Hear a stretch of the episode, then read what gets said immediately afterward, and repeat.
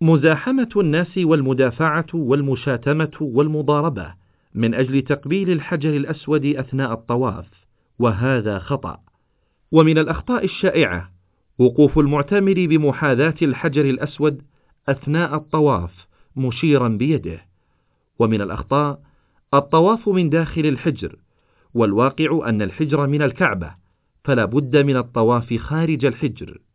استلام جميع أركان الكعبة وجدرانها والتمسح بها وبأستارها وبابها وبمقام إبراهيم عليه السلام.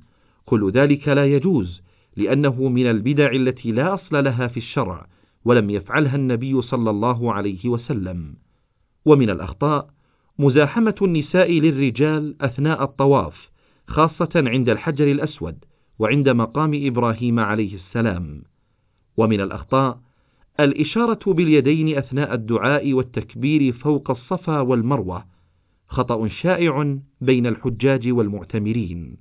ومن الأخطاء إسراع النساء أثناء السعي بين العلمين الأخضرين فهذا خطأ يجب الابتعاد عنه. لإعادة سماع الرسالة اختر زر النجمة. للعودة إلى القائمة السابقة اختر زر المربع.